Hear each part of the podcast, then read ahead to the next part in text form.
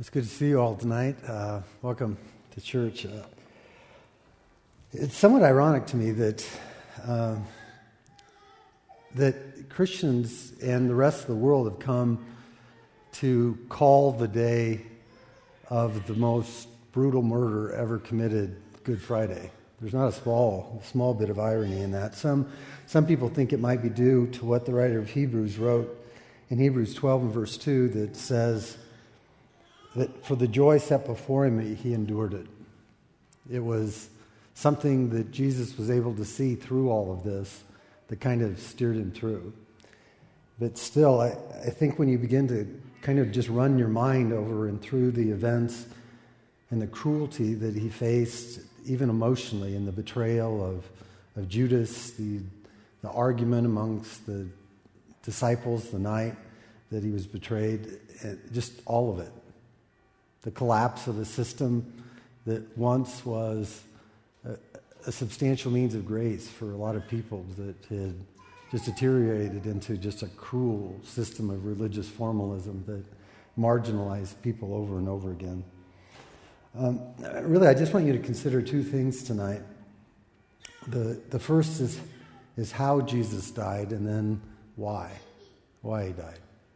Um, I, I think it helps us sometimes to just pass our mind again over that so that we can kind of draw it into focus. I think Zach was doing a good job in the beginning by just causing us to think of the fact that it's not as easy as we think. If you are kind of oriented towards more of an emotional bent, you might be able to get yourself kind of worked up about it, but in one sense, it's hard to get close to it because it's so distant from us, not just in time, but culture and societal norms are just so different.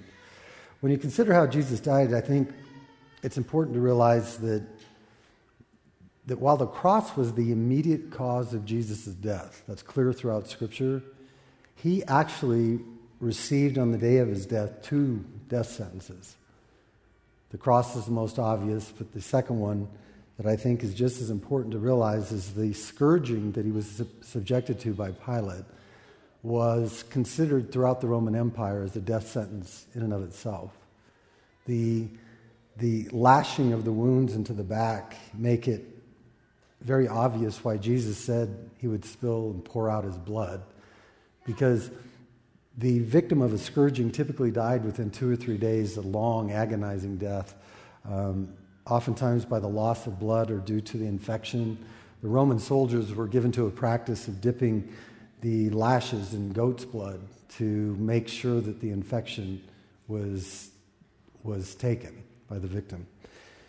And so many people, many scholars have predicted that that is the reason that he was so weakened by the loss of blood and through the scourging that in the beatings that he took even prior to that that that was the reason he couldn't carry the crossbeam of his cross to, to Golgotha.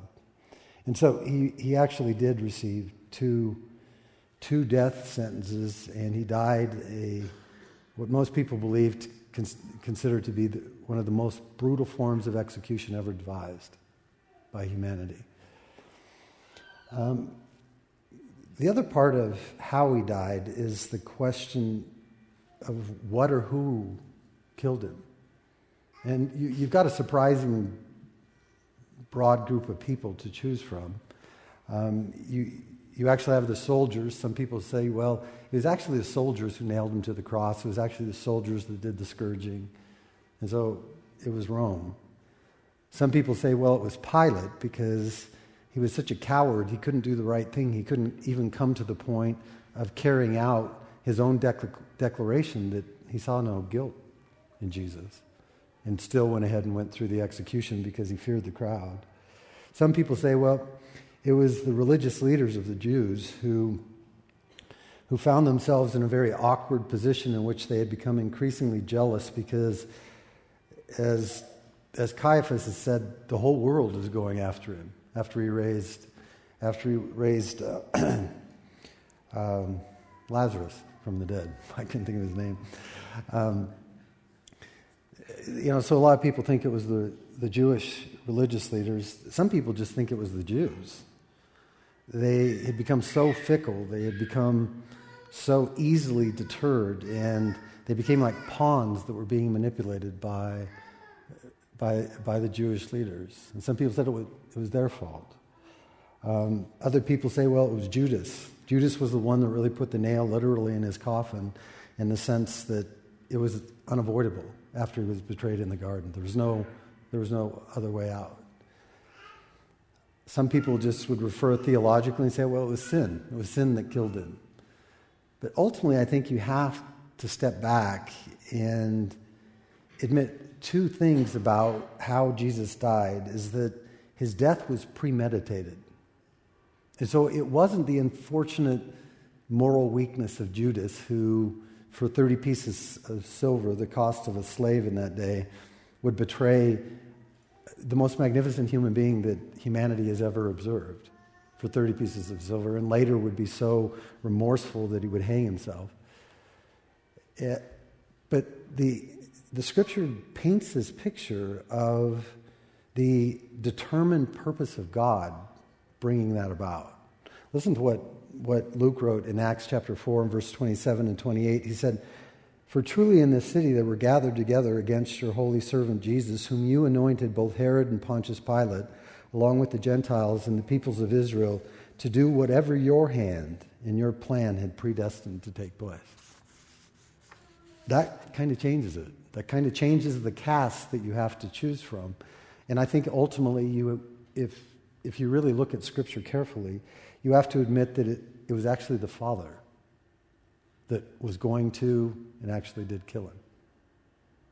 The agony and the, the, the agony in the garden, I think, was captured re- recently. Chris Rhymes, when I, he preached when I, in my absence, he, he talked about we all, how we all live in this if then then tension throughout our lives, whether you're a Christian or not you're able to say, okay, if I take these classes and pass the test, then I'll graduate. If I work this amount of time and sufficiently accomplish my work, then I'll get this amount of compensation. If I'm faithful and determined in my marriage, then. So we live in this constant tension. But the problem is, is that sometimes the, it doesn't happen that way. Sometimes we end up having to negotiate what now? What do we do now? Even if he doesn't do that. See, the problem with Jesus throughout his, his, his, certainly in his public ministry, throughout the record of his statements, it was since about his death. From the beginning, he knew he was going to die. He told his disciples repeatedly that he was headed to die. But Isaiah is the one that captures it probably the clearest when he was writing about 750 years before Jesus was born. In Isaiah 53 and verse 10, he simply says, It was the will of the Lord to crush him. He has put him to grief. So ultimately, there's nothing wrong with spending a few moments about drawing all of that cruelty into your mind and all the, the methods that were used to ultimately kill him, to drive his life from him. But the scripture's pretty clear. It was premeditated, and it was actually God who did it. And then that brings into focus the second question well, why? Now, I think when you begin to attempt to, draw some sort of answer to that, though it can't, I don't think, entirely be, be answered in its entirety, I think there's three things that get you close to it. The first is Jesus actually had to die because the credibility of Christianity hung in the balance. The credibility of everything that you hold dear as a Christian hung in the balance. His death was the fulfillment of prophecy, and the whole credibility of the Bible was pointing to it for even thousands of years. I, I read from Isaiah 53. Before Jesus was born, he said, This is how it's going to happen.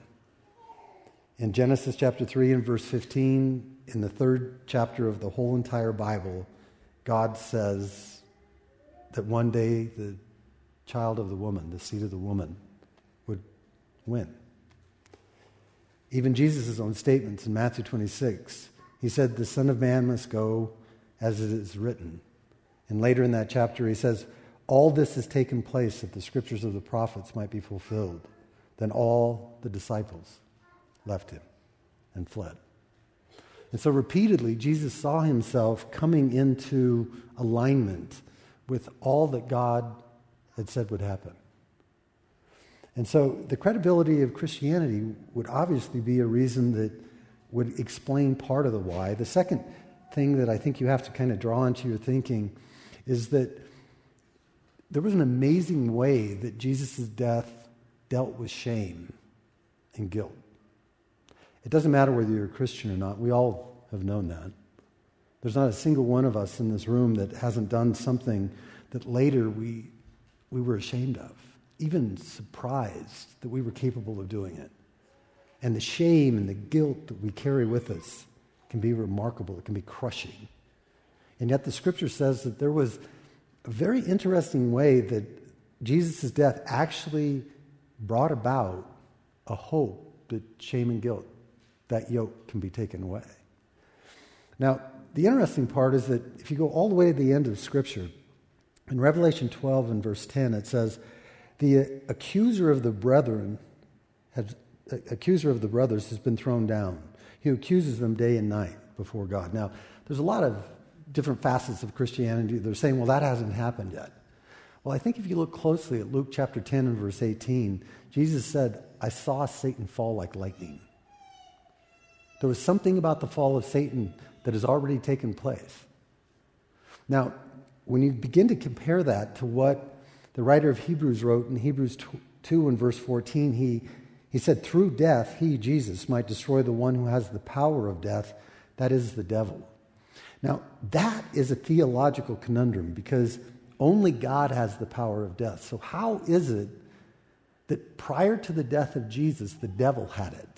Now, I think the only answer theologically to that question is that prior to Jesus' death, Satan, we know from Job chapter 1, had access to God. And it says, when the sons of God came before the Lord, it, and he asked them, he, he asked them questions about what they had discovered on the earth. And we know that, that Satan was among them. And so the question is still how did Satan have the power of death? And I believe it is in this, in this, this key that as the accuser of the brothers, the brethren, he could actually claim the justice of God against them. Now, Paul opens this up in a few verses in the third chapter of Romans when he says in verse 25 and 26, he said, God put Jesus forward as a propitiation, that's a satisfaction of judicial wrath. God put Jesus forward as a propitiation by his blood to be received by faith. This was to show God's righteousness, but because in his divine forbearance he had passed over former sins. It was to show the, his righteousness at the present time so that he might be just and the justifier of the one who has faith in Jesus. So, what Paul is saying is that throughout history, leading up to the point that Jesus would die, there was no real atonement. And so in Hebrews 10 and verse 4, it said that the blood of bulls and goats never atoned for, for sin. They were, they were types, they were pointing towards something. And God, in his patience, would, would accept a person like Abraham, would accept a person like King David, would accept Esther or Ruth into heaven kind of on a mulligan because their sins really weren't forgiven. And Satan was there every day saying, they're still guilty. And he was right until Jesus died.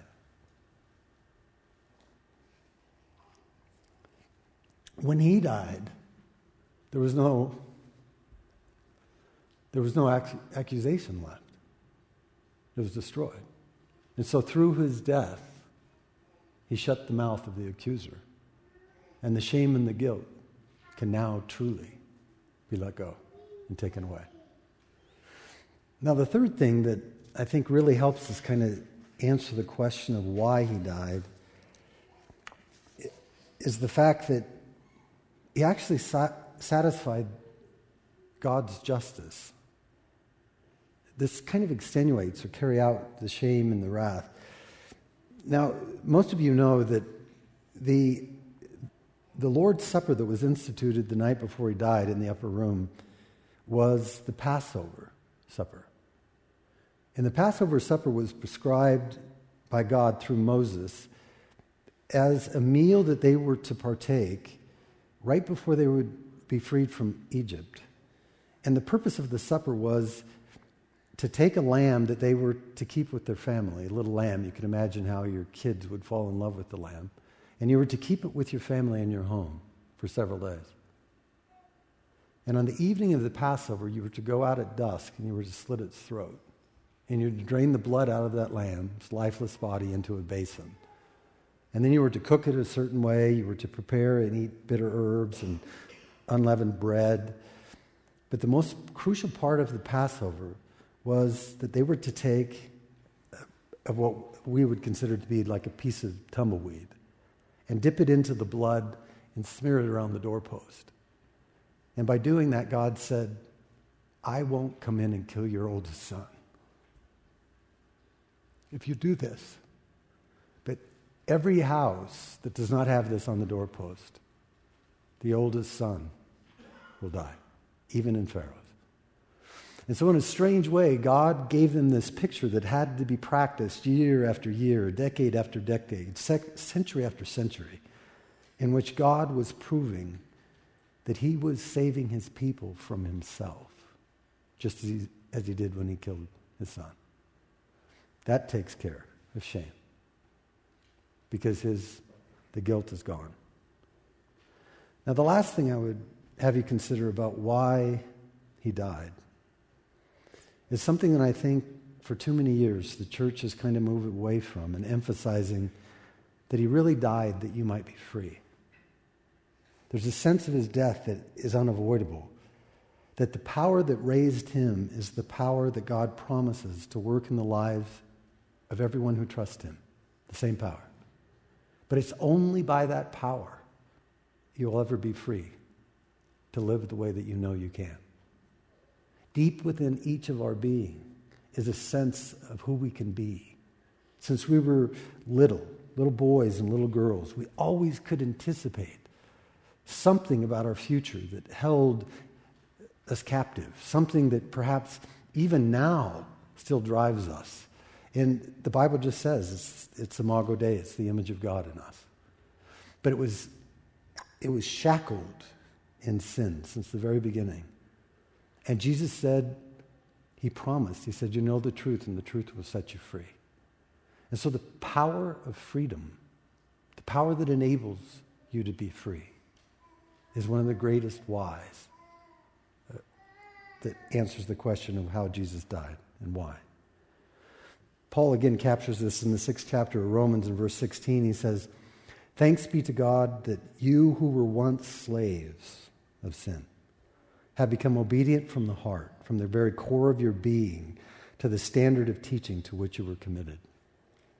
And later in the eighth chapter, in verse 18 to 22, he breaks into this unbelievably global perspective when he says, I consider that the sufferings of this present time are not worth comparing with the glory that is to be revealed to us. For the creation waits with eager longing for the revealing of the sons of God. That's you. Paul paints the creation in almost an animated sense, saying it is, it's on the edge of its seat, waiting for us waiting for us to manifest the life that He has called us to a life of freedom, a life of influence, a life of change.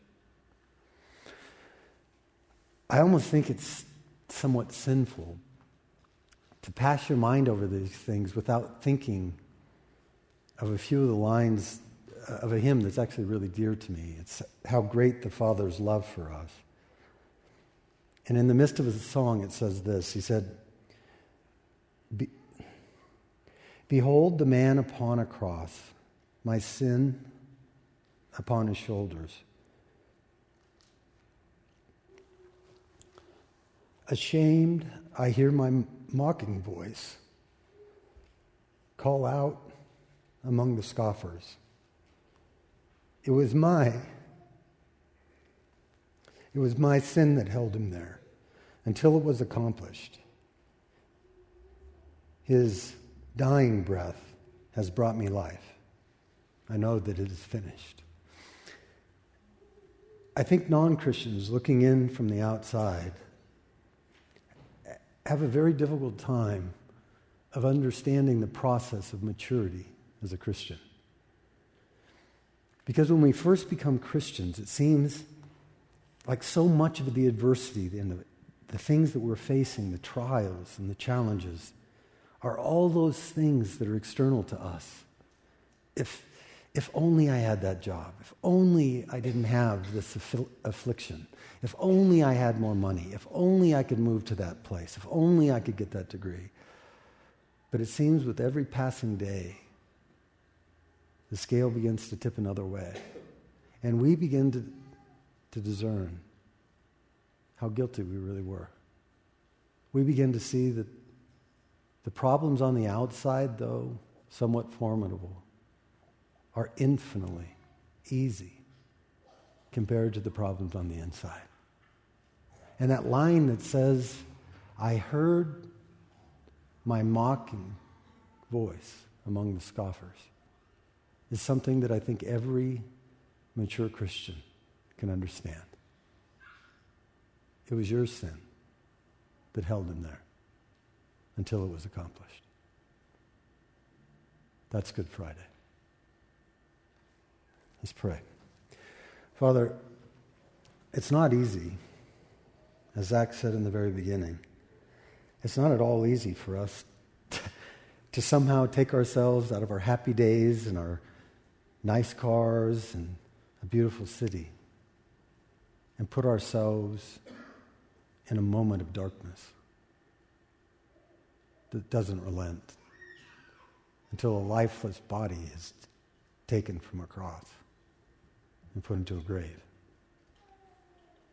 All of his friends have scattered. The epic weight of the event would cause those who even brought about his death to go home beating their breast and knowing that they had made a terrible mistake. Father, we can't do that, even, even in a remote sense. But you can help us. I, would just ask that you might give us just a little glimpse of what it means to hear our mocking voice.